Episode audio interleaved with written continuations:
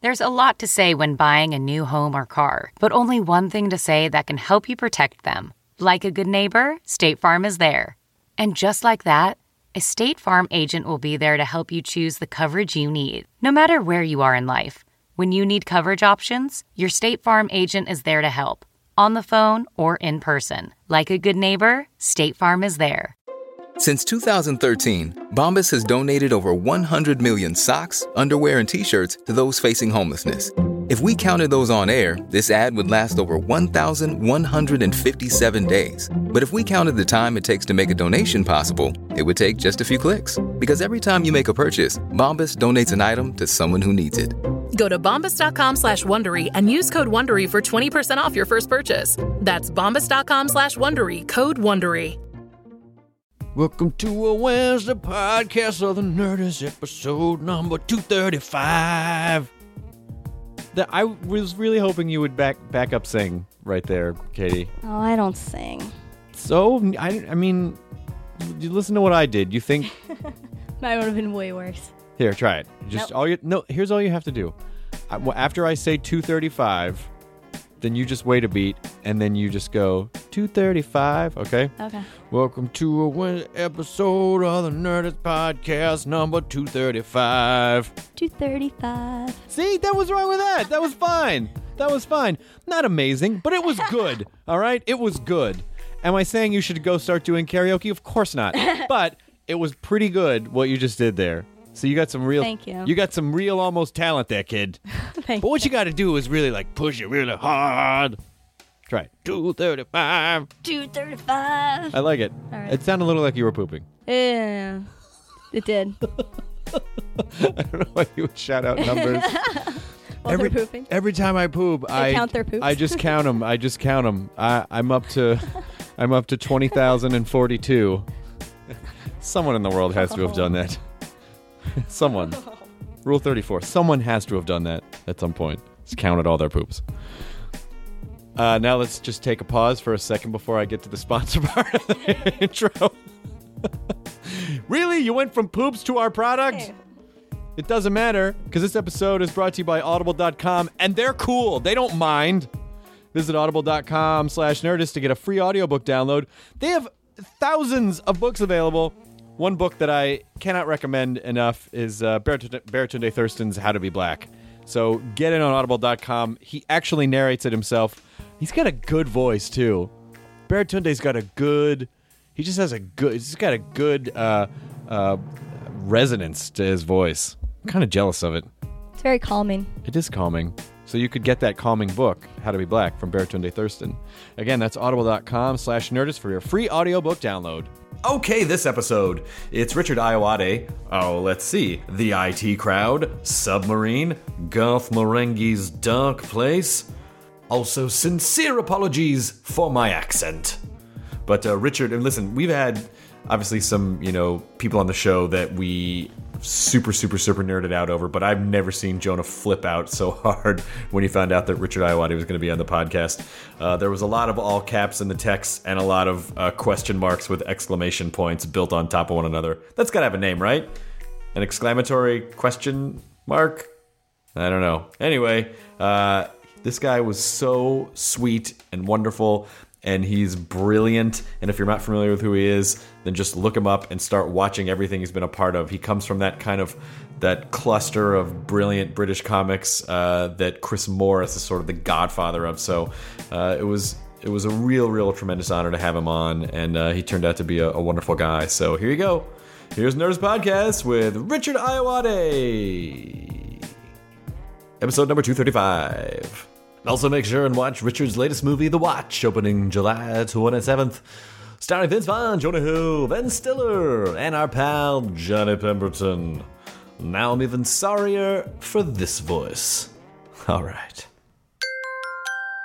Now entering nerdist.com.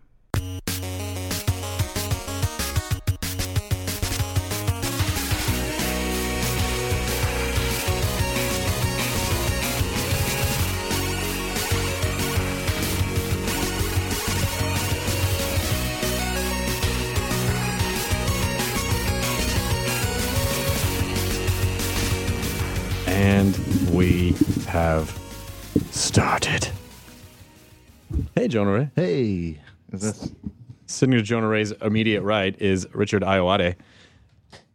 Please tell me I said that correctly. Yeah, yeah, no, it's good, good, good. I I feel bad for someone with a name like yours coming to the states and talking to American press to just imagine how butchered that becomes. Oh no, it's fine. I've p- lost confidence in how it's pronounced myself. I don't know. that could be the correct pronunciation. It doesn't really matter. It's fine. Just you is a fine moniker. hey you, Mm. hey guy, That's all of those. Guy Awade. yeah, guy, They're what? fine. They're good. You, uh, we are big fans of yours, and so we were thrilled that you agreed to come on our podcast. Well, thank you, but I haven't agreed to come on. I um, Do you want to let us know when you do? yeah, Okay. I- I'll see how it goes. Okay, all right. So this is this is going to be sort of a we'll, we'll do a post game wrap up after Yeah. the podcast. This is an interview. we'll break it down. Oh wow, I feel, and I feel like the the sort of the, the British accent kind of makes me feel more subjugated in a weird sort of way. Like I I, I do I want to impress you. Mm. We want to impress you on this show. Good. Well, we, we have an excellent track record at being cruel, dismissive, and unfeeling. But um, luckily, my personal racial lineage has got nothing to do with it, so I can I can have the accent without any of the ancestral guilt. Excellent. well, you're is it is it uh, is it you're half Nigerian, half Norwegian? Is that correct? Yep, another one. so yeah, we like to hang out together. All the Norwegian Nigerian kids. We don't really go out of that group. There must be. It's a hard click to get into. I tried in high school. Yeah, it's very exciting when N comes around in the Olympics, as it's uh, you get to you get two teams. A- Actually, technically three teams that Yeah. you get to root for. It's a great letter for me. Um, and yes, I can also, yeah, root for. I love sport, and it's just a great time for me. Do you like all the, the, the kicking, All um, Oh, the throw, sports and the running, and throwing? Yeah. the- the, yeah. thr- the hurling. There's a lot of sticks that people throw, and then jumping into sand. I like it when they get the, all the points. Oh, and the hammer, Yeah. great. And What sport does a hammer? the hammer. Th- That is a sport, throwing the hammer. Oh, that's what is the thing? What you well, just they, they spin around. Uh, All, all, is all- that what that's called? Yeah. spinning around. The hammer. All I know about the Olympics is what I learned playing track and field On the Nintendo? on uh, with the, in the arcade Oh, when I yeah. when I was a kid. That's how I know the hammer throw. But I think it's it, I mean, it's talk about a setup with, that that made sense like 2000 years ago. I think they were literally just trying to knock the gods off Olympus yeah. with uh with tools and we still do it. Within two and a half turns. yeah, so good. You are you going back to London tonight? Um, yes, I am. Yeah. It must be a not a fun time to be trying to navigate London. Um, I- well, I've been filming outside London in a town called Wokingham, so I haven't been there for about three months, so I have no idea what's going on in London. Well, I know, you know, I've had kind of cursory access to the media, but um, I'm not involved in in having to navigate the town. I think it's okay to just just step over cars in the central London. Okay, good. Yeah, I've no. Is there? I'm sure it's. I'm sure it's being handled admirably. It was kind of I was there 6 months ago, 7 months ago and it was a nightmare even then just preparing for the Olympics. Yeah, well, we like to get stressed about you know anything, so it's good. If leaves fall, we find it very perturbing. Now I feel like the, that, that that maybe there's a bit of a sense that the Brits like to get stressed and perturbed about things, but then they internalize it. Yeah, And then that turns into a rage ball that someday may come out. or just come out as a polite cough. But with a whole lot of subtext to Yeah. it, that cough. I beg your pardon. There's a lot of subtext to that mucal distillation, but uh, yeah, uh, I I don't know that we're amazing. I, I obviously speak on behalf of the nation, as you know. That's why you're here as an ambassador for Yeah, the podcast world. I'm here as a precise representation of everyone in Britain. But also to judge us, to take back judgments. Oh, Yeah. Let's take that as read. I'm certainly here to judge you both individually and as a people. So we could we could we could not do well individually, Jonah, but you and I could still score if the American peep. Nah, this isn't I going to go think well. I, I think I'm gonna like do so badly. I'm gonna take everyone down with me. Are you really? That's uh, that's the feeling I get Every morning when you every wake up. morning. Yeah. You always feel that way. I, you, uh, you were president of Footlights, which is un. That's so amazing. I mean, what a what an incredible. Well, it was it was uncontested in my year. No one, no one was interested. But you So- still campaigned. No, I mean literally, you you no one wanted to do it. The only people who sort of vaguely did comedy in my year was m- kind of me, John Oliver, and a few others, and it was very uncool at the time. It was when Chris Morris was doing, you know, all of that incredible stuff on Yeah. the day to day and on the hour, and just uh, just people trying to do Alan Partridge voices, but being nineteen. Just being- Oh Is that what- And that's where we met Matthew uh, Holness, right? yeah, but the whole thing was, um, yeah, ill advised. Uh, so, yes. Oh, that's good. I'm glad everyone, because in the states, in the late '90s, every comedy uh, sketch improv person was trying to do uh, that Chicago accent from Second City, Right. And like the the Chris Farley, you know, Yeah, big. Uh, uh, and then it's it's I'm it's pleasing to me to know that you had your version of that, and it was uh, the Alan Partridge voice. Yeah, that was the smells like teen spirit comedy voices. Then everything changed. And sort of is still. Just, yeah, everyone did that. But for people who don't know, Footlights is the it's it's sort of the I mean I guess you would call it a drama club maybe, but it's like a hundred and thirty year old performers club at Cambridge.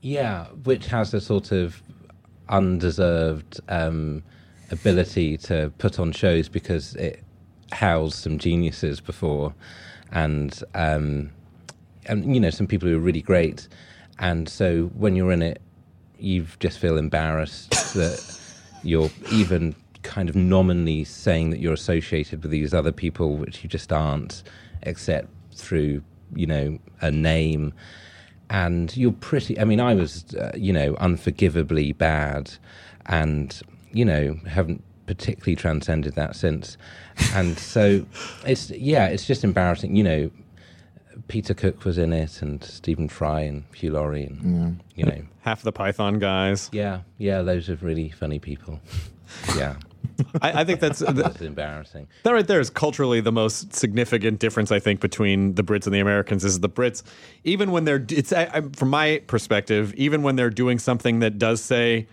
"Hey, look at me, I'm doing this thing," there's still a sense of "Please don't look at me." doing this thing. Whereas in America, we would have glommed onto that. I'm in footlights. Here's my footlights sweatshirt. Here's my footlights hat. Like we are very braggadocious about our associations.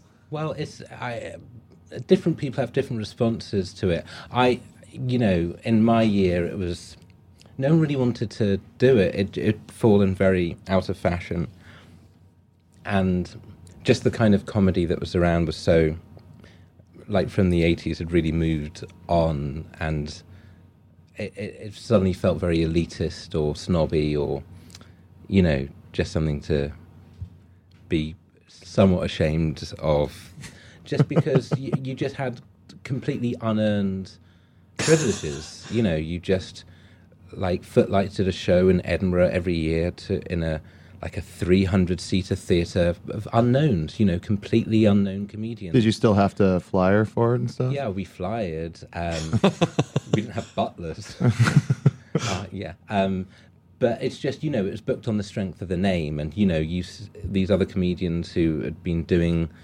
comedy for five years and had worked stuff up and had great renown were, you know, in 100 seater theatres. So you instantly felt kind of guilty and awful and undeserving. And, I mean, you really were undeserving of it but there was a, a kind of curiosity that someone might spot someone who might be, you know, as good as Hugh Laurie, and that doesn't happen very often.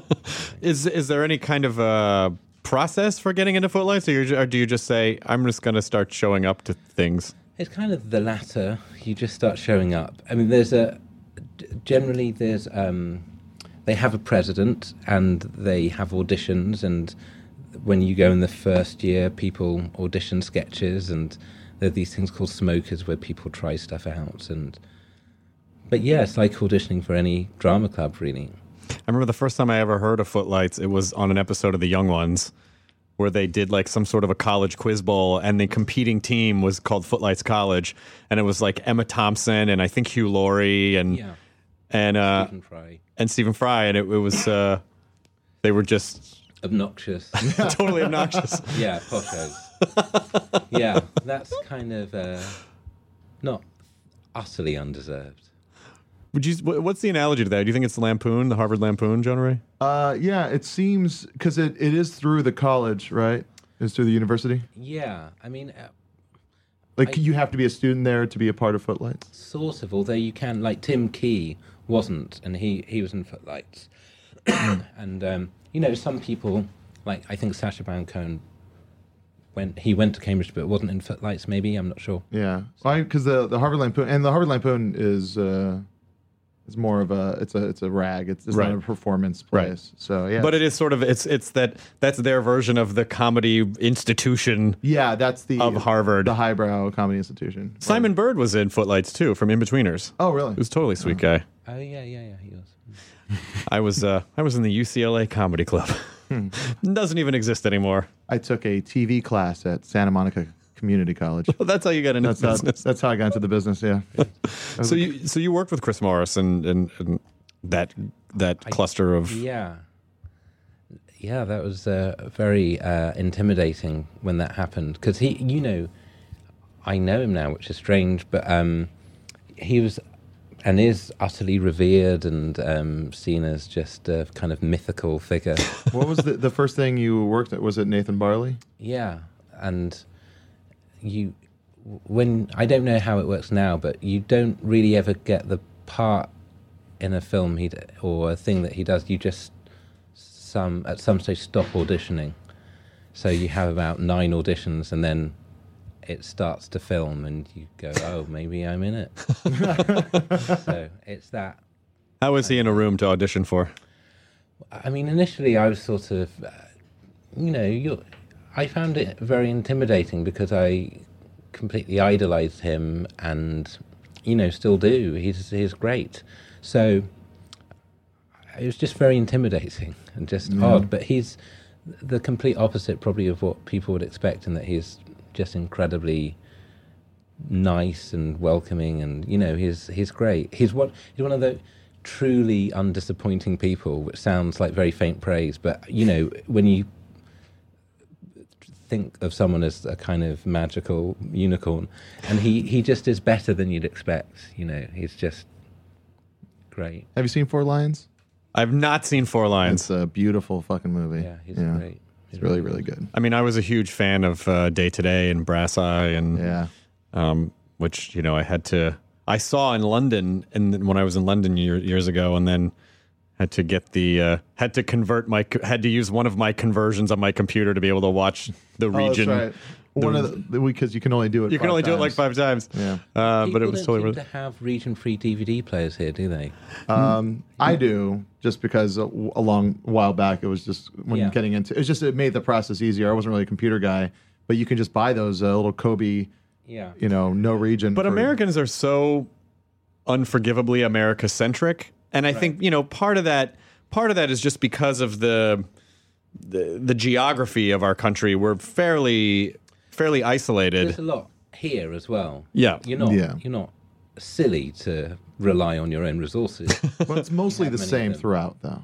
Yeah, whereas whereas whereas topography That's that mountains, could be we got mountains and You've got beaches and oceans. You've got a couple of oceans. um, yeah, a, we have a bay, I think. Yep, there's some boats a, probably. sound. There's a sound. There's a sound. Puget Sound. Yeah. I don't know how many sounds we have. Got a couple deltas. It's a couple deltas in the Mississippi region, but just being able to be in Europe and you know, and within the course of the day, see several different countries on a train is pretty is pretty remarkable to us. Sure. Yeah.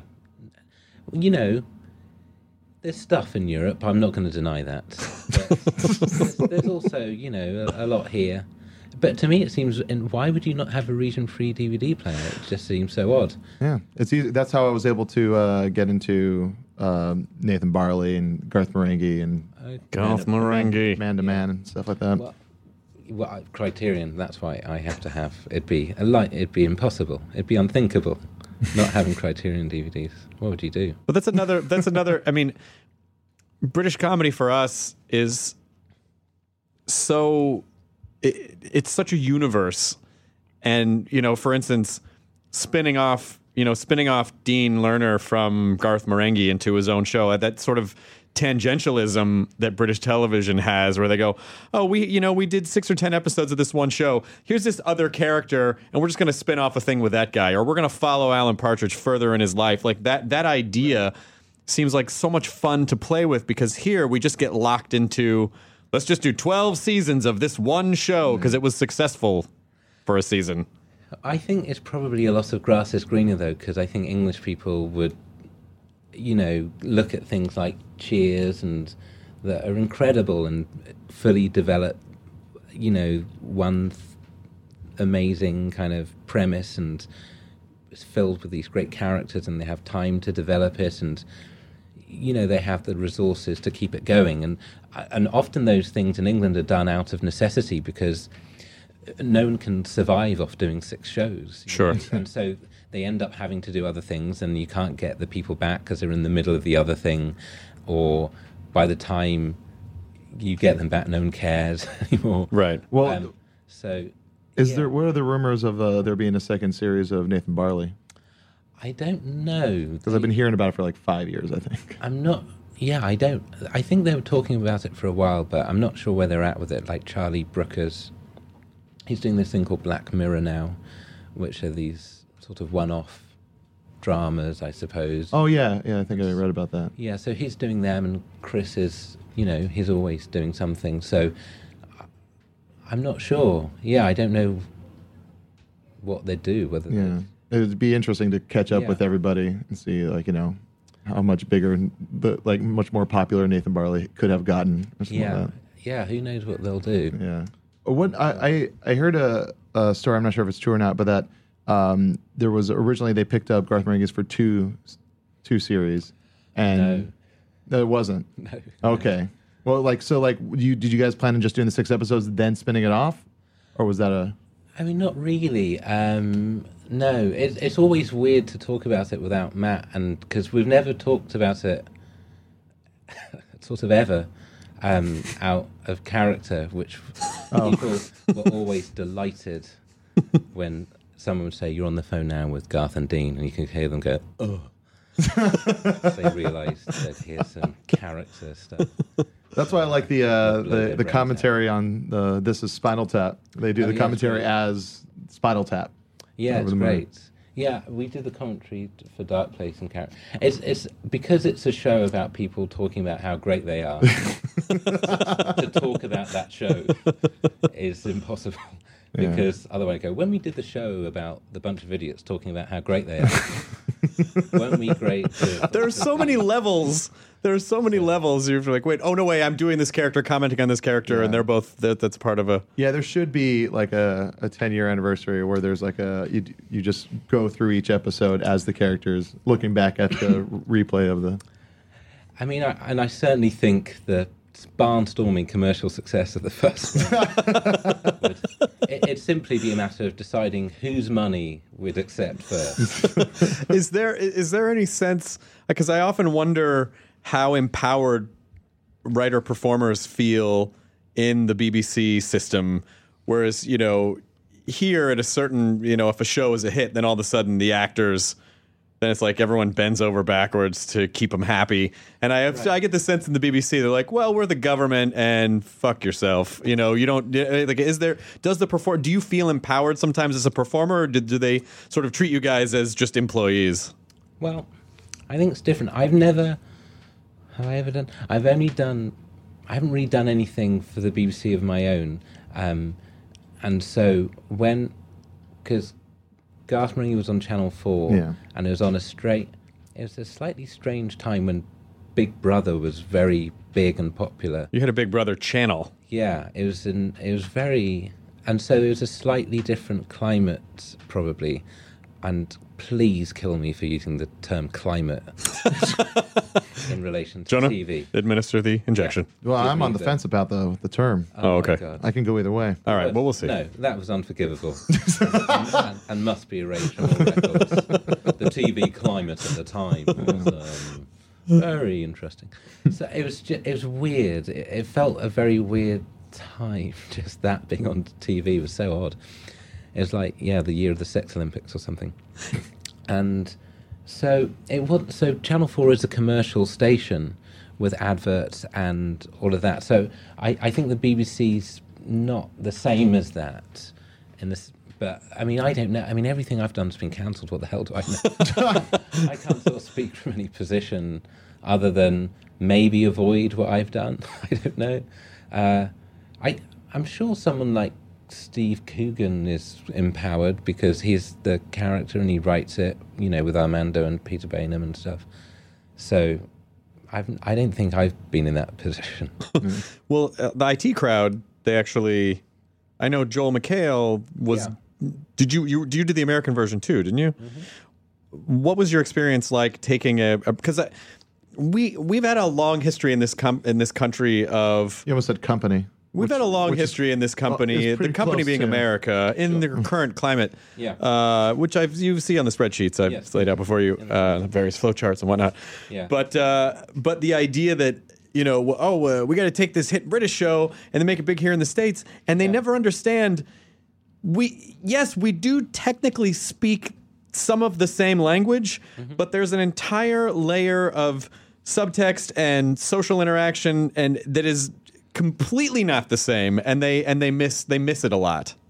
Yeah, or like with the office, it's it's it's great. You know, it, I think it's it probably has a similar hit and miss rate to everything, in that a number of shows that are indigenously created are also awful, but there's no kind of cross fertilization story. You know, Sure. I mean, I think English people manage to s- make a number of dire things on their own. Americans make a bunch of turgid dreck on their own. And Mostly. sometimes we take your turgid dreck and make even worse stuff, and vice versa. So, I mean, who knows what what happens? And you know, Don't leave out Australia. They do it too. yeah, Australia, Belgium. Well, the classic the classic story of Dutch. We're gonna make your show is coupling coming after Friends, and then America trying to bring coupling back to the states. that was odd. I never really saw coupling. Um, yeah, but you know, who knows? I don't know. Did was that a notor- Was that on for a long time? Did they make a number? No, no, they it was a big bomb. They they piloted that show Right. two or three years in a row. They kept trying to make it work and kept trying to make it work, and then it just never it just never worked here. Yeah. I think generally, I think it's hard unless one, unless there are some people at the core of something who really care about it. I think it is hard, and I think if you are adapting a show that's previously existed, it's always a bit weird because you you can't quite feel ownership of it. It's not quite come from you. It's, sure, it's always odd. Whereas I guess Greg Daniels on The Office has a very distinct, you know, I don't know. Yeah. That probably was the motor that helped it as well. And And well, then there's like you know you got you got guys like Armando Anucci that just uh, came to the states and made a, like a type of show that he was already kind of making, but didn't bother doing like a remake of it. Just kind of, and then he made Veep. Right. And like it's just that that seems to be the better way of going about it. Just you know coming here and then building it from the ground up as opposed to just trying to alter something. but I think didn't the year before? I think they made another version of The Thick of It, and it didn't work. Oh, really? Like, I think I definitely did another pilot earlier, and it didn't work out, and it wasn't I think what he wanted. So you know, I think these it's hard. I think to make something. What do you what do you wor- I mean, obviously you're you're the watch. You're in the watch with uh, with Ben Stiller and and, uh, Mm-hmm. and Johnny Vince Pemberton. Vaughn and Johnny Johnny Pemberton's in the movie. Yeah, he's like he's featured pretty uh pretty big in the oh, trailer. that's there. fantastic. And Jonah Hill. Yeah. Yeah, Johnny Pemberton, the, who's the youngest looking. the boy yeah. wonder. It's incredible. Even with a mustache, you're always like, wipe that off your face, kiddo. Yeah. He's a good kid. He makes beer. He started making his own beer. Really? Yeah. age-defying beer. Yes, exactly. and the funniest thing too is like the kind of music he listens to is like the oldest timey music. Yeah, it's like his whole thing, his whole record collection is just 45s, like of old garage bands and blues stuff. He's like one of those guys that you probably like in uh in Capone's court. There's like one like a babyface Nelson kind of guy. You're like, yeah, look at that, look at that kid, and then before you know what's happening, he's cut you in half with a Tommy gun. A silent killer. He would be an excellent killer because you'd never see it coming.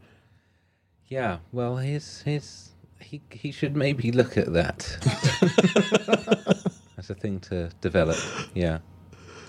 Yes. Yeah, he's in it. Yeah. He was a he was a thoroughly pleasant fellow. He said the same thing about you. Oh, good. Yeah. Good. Yeah. No, I liked him a lot. Yeah, he said you have uh you have a lot of opinions on cheese. I don't, but let's say I do. Yeah, yeah. I can't remember. Oh, maybe he was talking about. Yeah, I was trying just to find non-orange cheese in America.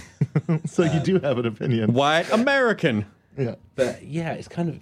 Oh, maybe yeah. It's odd because everything's like pasteurized, isn't it? It's all. Yeah, it's bright.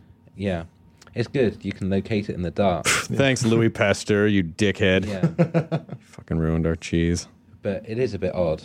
No cheese should be able to bounce. well, but our cheese has to last for Forever. decades. Yeah, it has a nuclear half-life of you know seventy-five years. if there is a nuclear blast, you are to uh, make a cheese suit Yeah. Yeah. Keith Richards and American cheese and anything that that you, uh, if you could get behind either one of those things to absorb the majority of the blast. Oh. Cockroach, American cheese, Keith Richards. Keith Richards. Johnny Pemberton. Yeah. Johnny Pemberton. Who is, eats probably a lot of the yellow cheese. Yeah. And therefore has adopted many of its properties. He is bright. he is and adorable. Yeah. There was a there was a one of our email newsletter went out today, and the uh, the idea was you know here are five British shows that should be brought back. Right. So I kind of wanted to get your opinion on these. It's if you've seen them. Okay. Sapphire and Steel. Did you ever see Sapphire and Steel? I've, I haven't seen as much as I'd like, but sure. I've I've probably seen one. David McCallum and Joanna Lumley played elements made human who investigated frightening supernatural events caused by rips in the fabric of time. It has a good title sequence, I remember. It, it's like a total, like the most 80s looking title sequence you could ever imagine. Blake 7? That one I don't know. I never really watched Blake Seven. That and Doctor Who I never ever saw. okay. I'm sorry. That's all right. I'll be okay. Okay. Uh, Robin of Sherwood, the 80s, the 80s Robin of Sherwood. oh, I remember that one. Uh, I think, s oh, uh, maybe. Yeah, that's pretty good. The Tripods? Uh huh. I didn't know that one. Okay. Mid 80s TV adaptation of John Christopher's War of the Worlds Planet of the Apes hybrid. Only covered two thirds of the story, it said, so they were they were asking for a remake. Wow. And of course, Red Dwarf. These are quite specific. These are very specific. There are three sci-fi. I feel like I know a lot of good British stuff, and Mm-hmm. those three. I, I mean, I knew Sapphire and Steel, but I didn't know those other three. Red Dwarf, of course. Right. Are- Is that the consensus? That's the kind of votes have been counted, and it was those. No, I think it was just uh, that's one dude. Just that's one guy. Okay, fine. That's one guy who wanted to see these these shows remade. fine. and and there are did Red Dwarf get remade or it's it's being or they're they're doing another set of them? Maybe they're just still doing them. I think so. Is that popular here, Red Dwarf? with comedy nerds. Yeah. I think maybe not. Uh, the the majority of the po- population probably wouldn't know what you were talking about.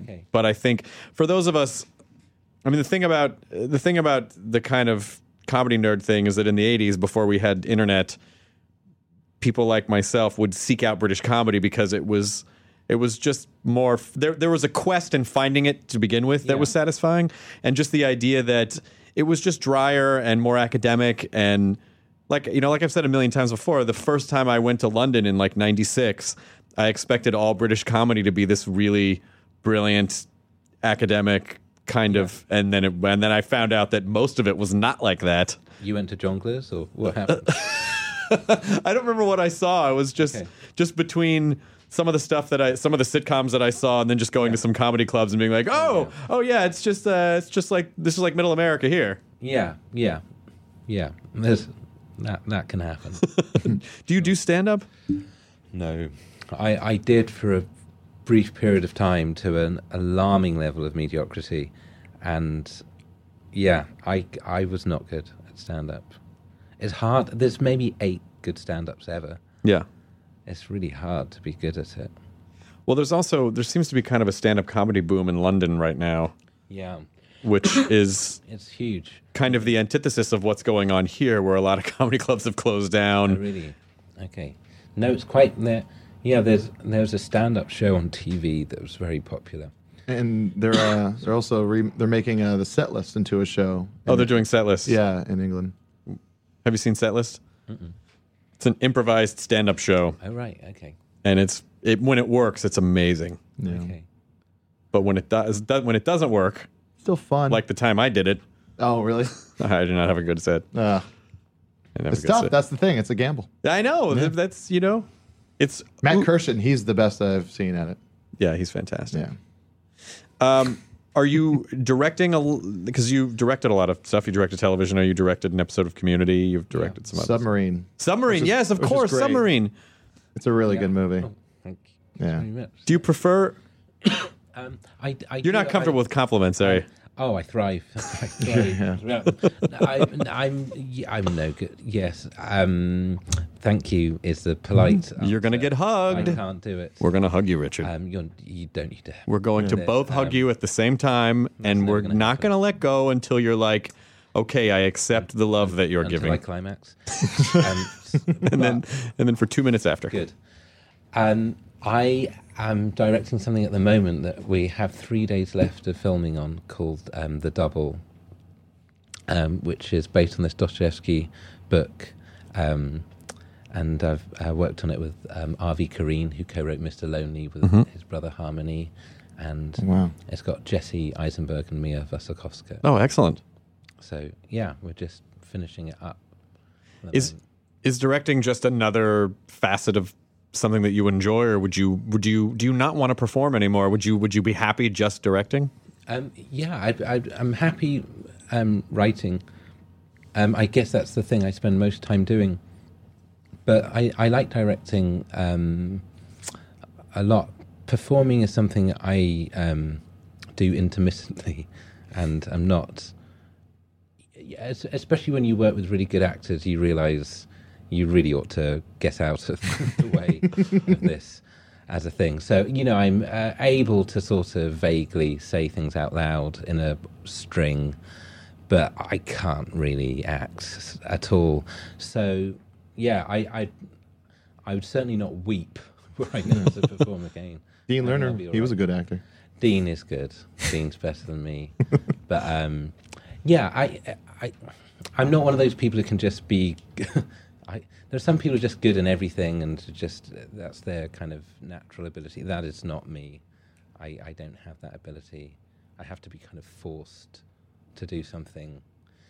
How did you, how did you get into uh, making uh, music videos? Was it just kind of Um, Well, that was um, I met uh, I guess Warp Films, and I'd always really liked the Arctic Monkeys, and they had just done some stuff with them, and so it was fortuitous that I I didn't really um, know what I was going to do at uh, that time, and but had always wanted to do music videos, and just I, I had a, a lucky chance to do you know a video for them, and so in the timeline of it? Was it like post Dean Lerner? yeah, it was sort of around then, and um, it, it was really good timing because I was able to try some things out, and but they're small, and you know, you from the idea of it to finishing it is a couple of weeks, and so that that was quite a good thing to be doing while I think I was writing Submarine, so I could still practice directing.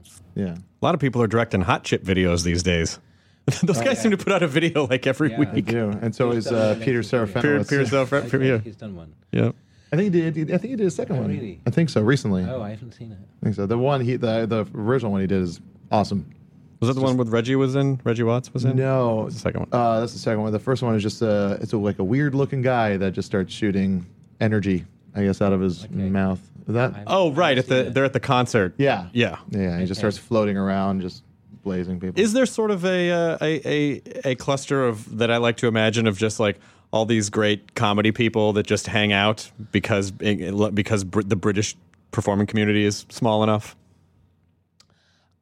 I'm sure there is. Well, because you've you've done I'm so not much in stuff it. with like Matt Berry, Yeah. and Rich and Rich Fulcher. Rich oh yeah, Fulcher yeah. You and oh the right, British you were in the guys. you were in the pilot of Mighty Boosh. Yes, I was. Yeah, and then I I wasn't able to do the series, um, but I mean, and not loads. I see Noel and Julian and people, but um, not really. I mean, I don't I don't really go out that much. It's, uh, not that social. Quite.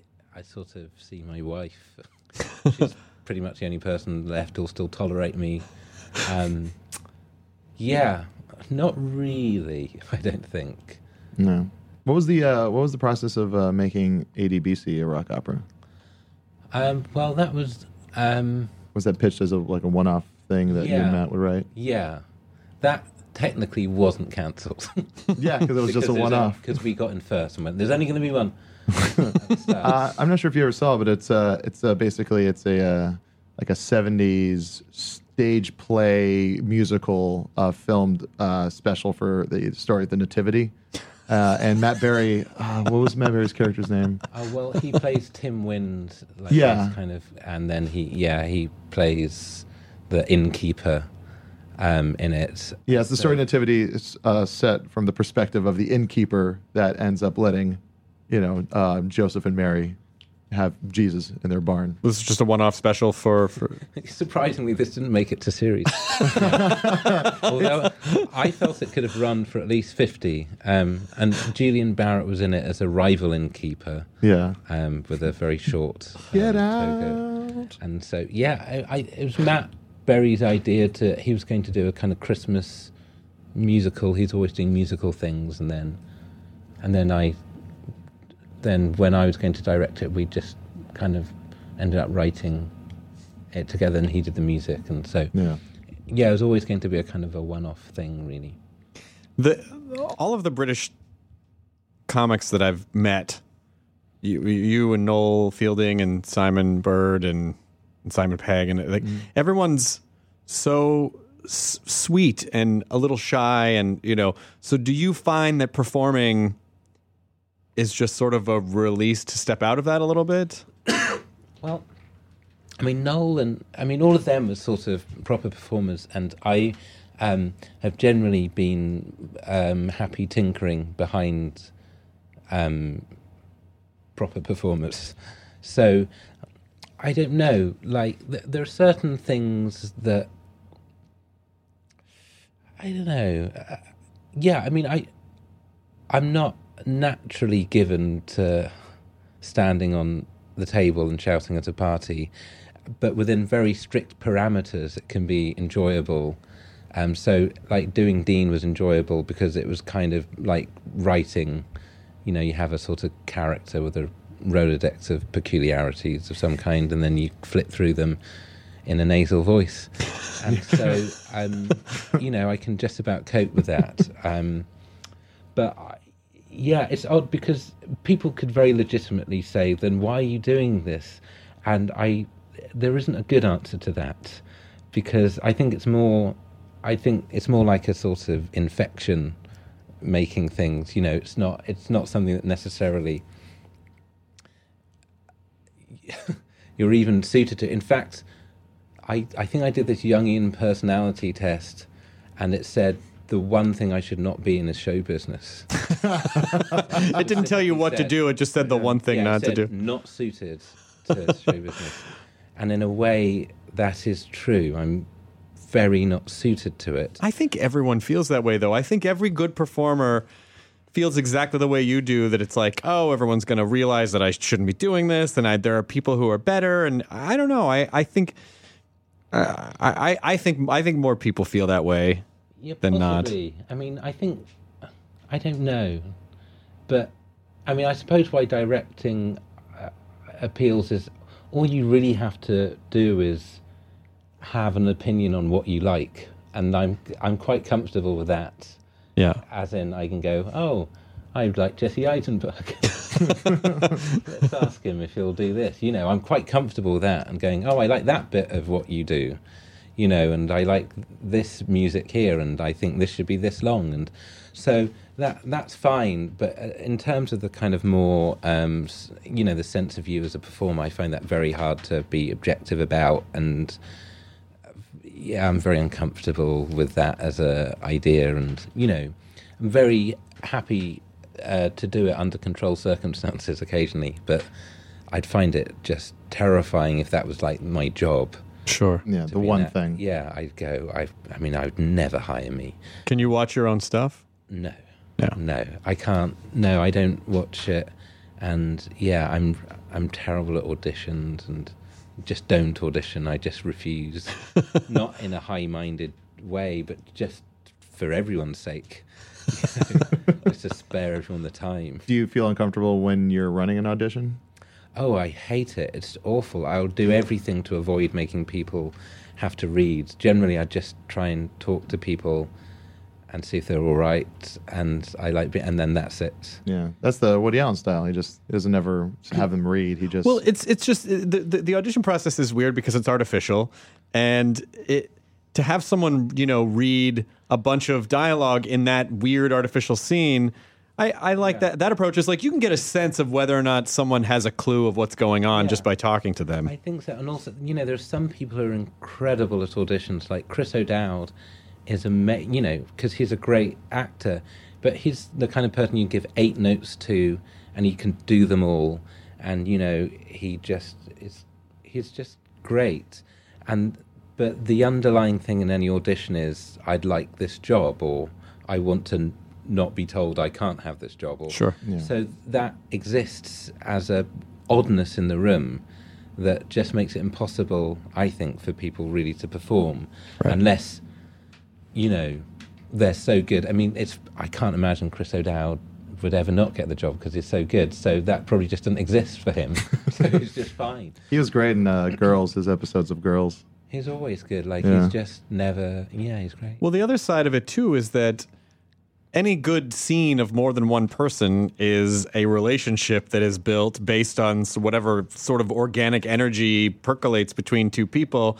And so if you're reading with a casting person or a producer and they're doing and they're just doing everything like this and then you have to somehow engage that them in this scene your energy is largely based on what they're doing unless they're like huge monologues i just i find it to be a shitty process Yeah, they're hard, and you know, people sort of feel defensive in them, and which is the opposite of what you want. And yeah, I, I, I hate putting anyone through it. I just find it just awful.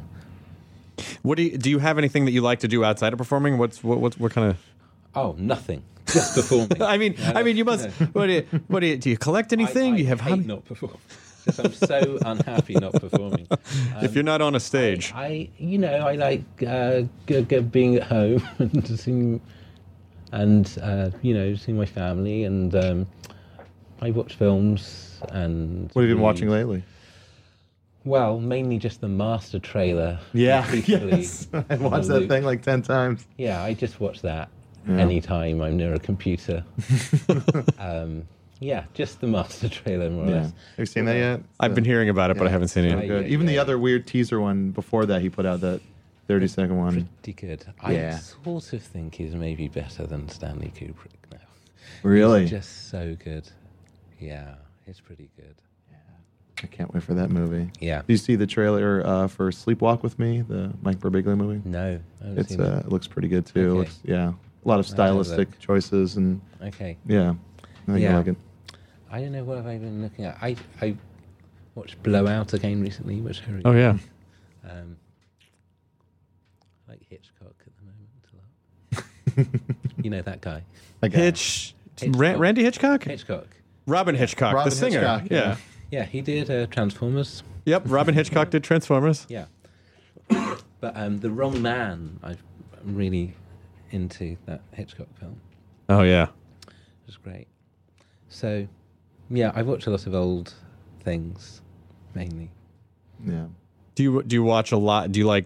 Do you prefer? I- It's I find that I don't watch a lot of comedy. Weirdly, as much as I'm in the comedy business, that I don't see a lot of comedies. Oh really? I tend to just like more like sci-fi, horror, action stuff. Yeah, I don't, I don't s- seek it out so much. I mean, I genuinely really like Community, which I, I started watching because I knew Joel, but I thought, you know, I, I think that's a great show, and it seems somewhat bold of them to try to do it without Dan. Yeah, we'll see what happens. I love everyone on the show. I hope it goes well for them. Yeah, no, the cast are great, and you know, it must be a weird feeling for them. It's got to be hard because they well, they have to. You, they're contract. They contractually obligated to to show up for work. Yeah. Yeah, it's really odd. Yeah. It's actually the guys that took over are the guys that did uh, Oh, really? the uh, American version of the IT crowd. Well, they're really nice. I mean, they're really good. Um, but it's kind of Dan, isn't it? I mean, Yeah. Well, it's his show. yeah. It's weird. It is.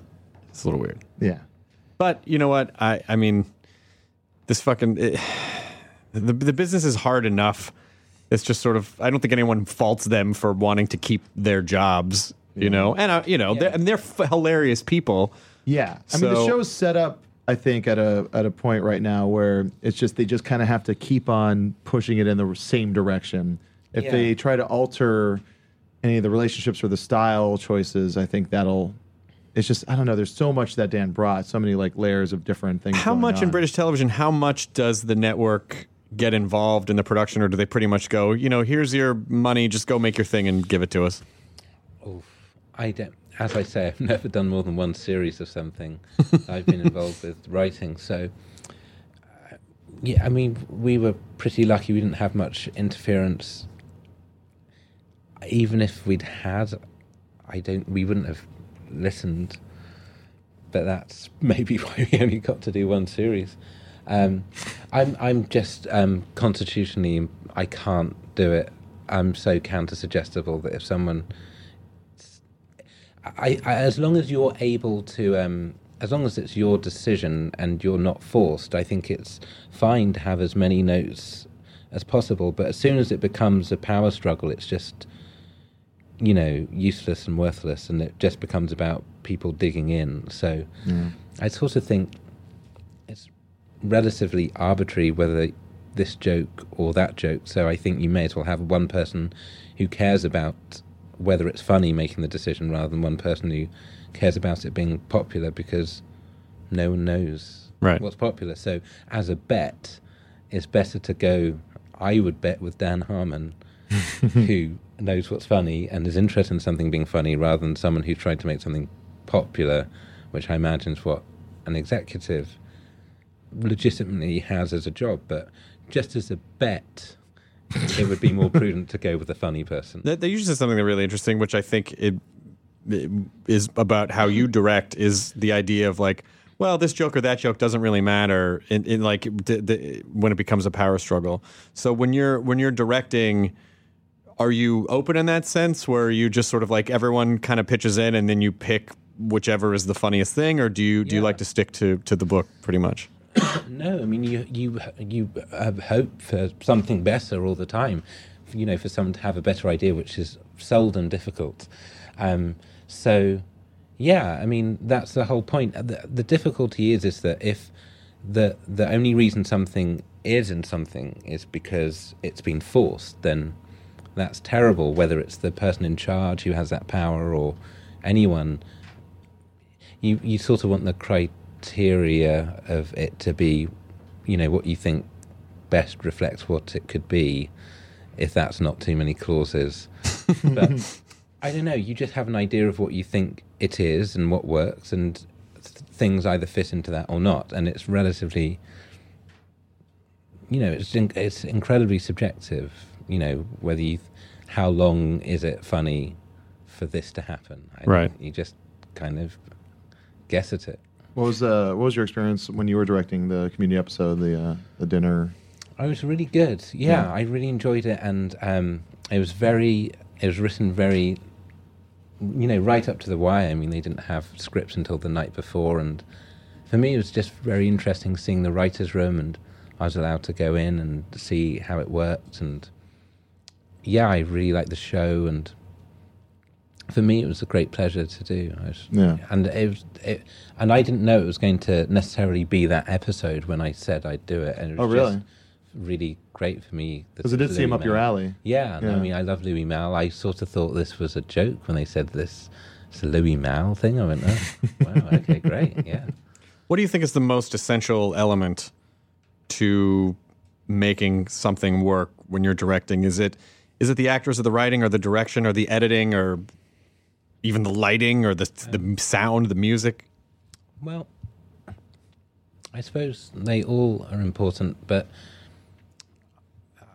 you can't if if the acting's bad, that's it. You know, there's nothing you can do about it really. So yeah, I think that's probably the most important thing. You know, you can have something that's not brilliantly lit and can still be interesting. But yeah. Yeah, if if you've got bad acting, that's it's over. Yeah. Are you avail? Are do you have much of a uh, of an online presence? I have no online presence. so the, I mean, so I have email. But but Is that no, presence? otherwise none. No, there's no, You're not on social media. There's no. Uh... No, I'd be unconfident of even defining social media. well, in the current climate, it's Mhm. the way that the young people are communicating Okay. across. The climate. Uh, it's a it's a paradigm shift 2012 from. climate? Yeah, it's a Great. 2012 climate. Great. So what are these kids doing? I don't know what the They're kids on are doing. t- Tweet decks. They're on tweet decks and Facebookings. Good. Um, the- No, I have nothing. I think that's, uh, you know, part of me feels like I don't know how I would exist without being interconnected in that way. And I always have Pretty respect. lonely. But um, you know, you should try it.